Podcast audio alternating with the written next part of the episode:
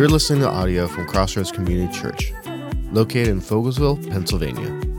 If you want to learn more about C3 and what it is about, you can visit us at c3lehigh.com. And now for today's sermon. Welcome to our live stream devotional. So, I heard of a youth pastor one time who uh, he took a few hundred kids to this youth youth ministry conference, if you will. It was more of a, a, camp, but the campground was fairly nice, so you can't exactly call it camping. But they went to this conference, and uh, he arrives with about 100 students. He walks up to register his group, and the lady looks and says, I am so sorry, we're all out of housing what is he supposed to do with a hundred students who just paid money to go to this conference, this uh, at this campground? What, what were they going to do? And so one of the staff members came out and said, "You know what? We have some property up on top of the mountain that overlooked the the campground." He said, "We can set you guys up with some tents." And so the youth pastor took a step back and he said, "All right, I can either go to this bus full of 100 students and tell them, hey, they lost our reservations and we don't have housing, so now we have to go into tents. Or I can spin it with a different perspective and say, you know what? We got hooked up with this incredible opportunity. So he said, I'm going to go with that one. So he goes back to the bus and he says, Oh, you guys, I hooked you up. I'm telling you, I didn't think I was going to be able to do it, but I did it. Students are all curious by this point. Go, what, what, what did you do? And he said, So, I hooked us up with a beautiful overlook camping experience where we get to look on top of this mountain down at the campground. We get to have our own bonfires. We get to have our own tents. It's going to be incredible. All of the uh, students erupt, right? The, the bus just goes nuts. Yeah, thank you so much, Pastor. Everyone's just so excited for this. And, and, and it, was, it was so incredible because this, this pastor had two options. One, to go and tell them, hey, it's not going to be what you expected, here's the downside, or to go and say, look at how amazing this is.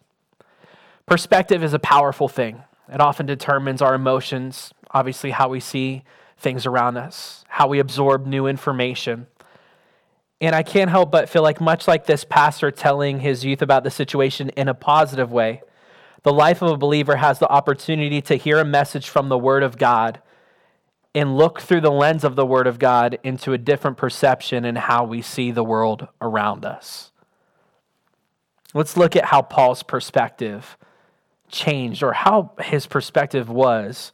Philippians 4 6 or 7 Do not be anxious about anything, but in every situation, by prayer and petition with thanksgiving, present your requests to God. And the peace of God, which transcends all understanding, will guard your hearts and your minds in Christ Jesus. The outline of the book of Philippians is that Paul discusses this chapters 1 through 2 humility and how incredible Christ's humility was. Two, pressing toward an eternal goal, being mindful of, of kingdom objectives, not allowing fear and anxiety into the hearts of the believers in chapters 4 and the ability to do all things with supernatural Holy Spirit power through the rest of chapter 4. Philippians is seen as the happiest book of the Bible, and yet it was written in prison. I want to just point out this fact your circumstances do not determine your joy. I'm going to say that again. Your circumstances do not determine your joy. I pray that this is a time that during this annoying virus, that this is a time where we are full of hope and joy, and that the Word of God gives us a refreshing perspective. we have two choices, much like the youth pastor in the prior example, that we can either look at this and say, oh my goodness, this is horrible, look what it's doing, or we can see it as an opportunity for God's will to be done, for Him to work things that were meant to harm us for His purpose, having a kingdom minded, fresh, anointed perspective. That these circumstances do not dictate your perspective negatively, but that his but that this would be a time where the circumstance causes the gospel to be advanced in your life and through your life. Thank you so much for joining us for this devotion. God bless. This has been an audio recording from Crossroads Community Church.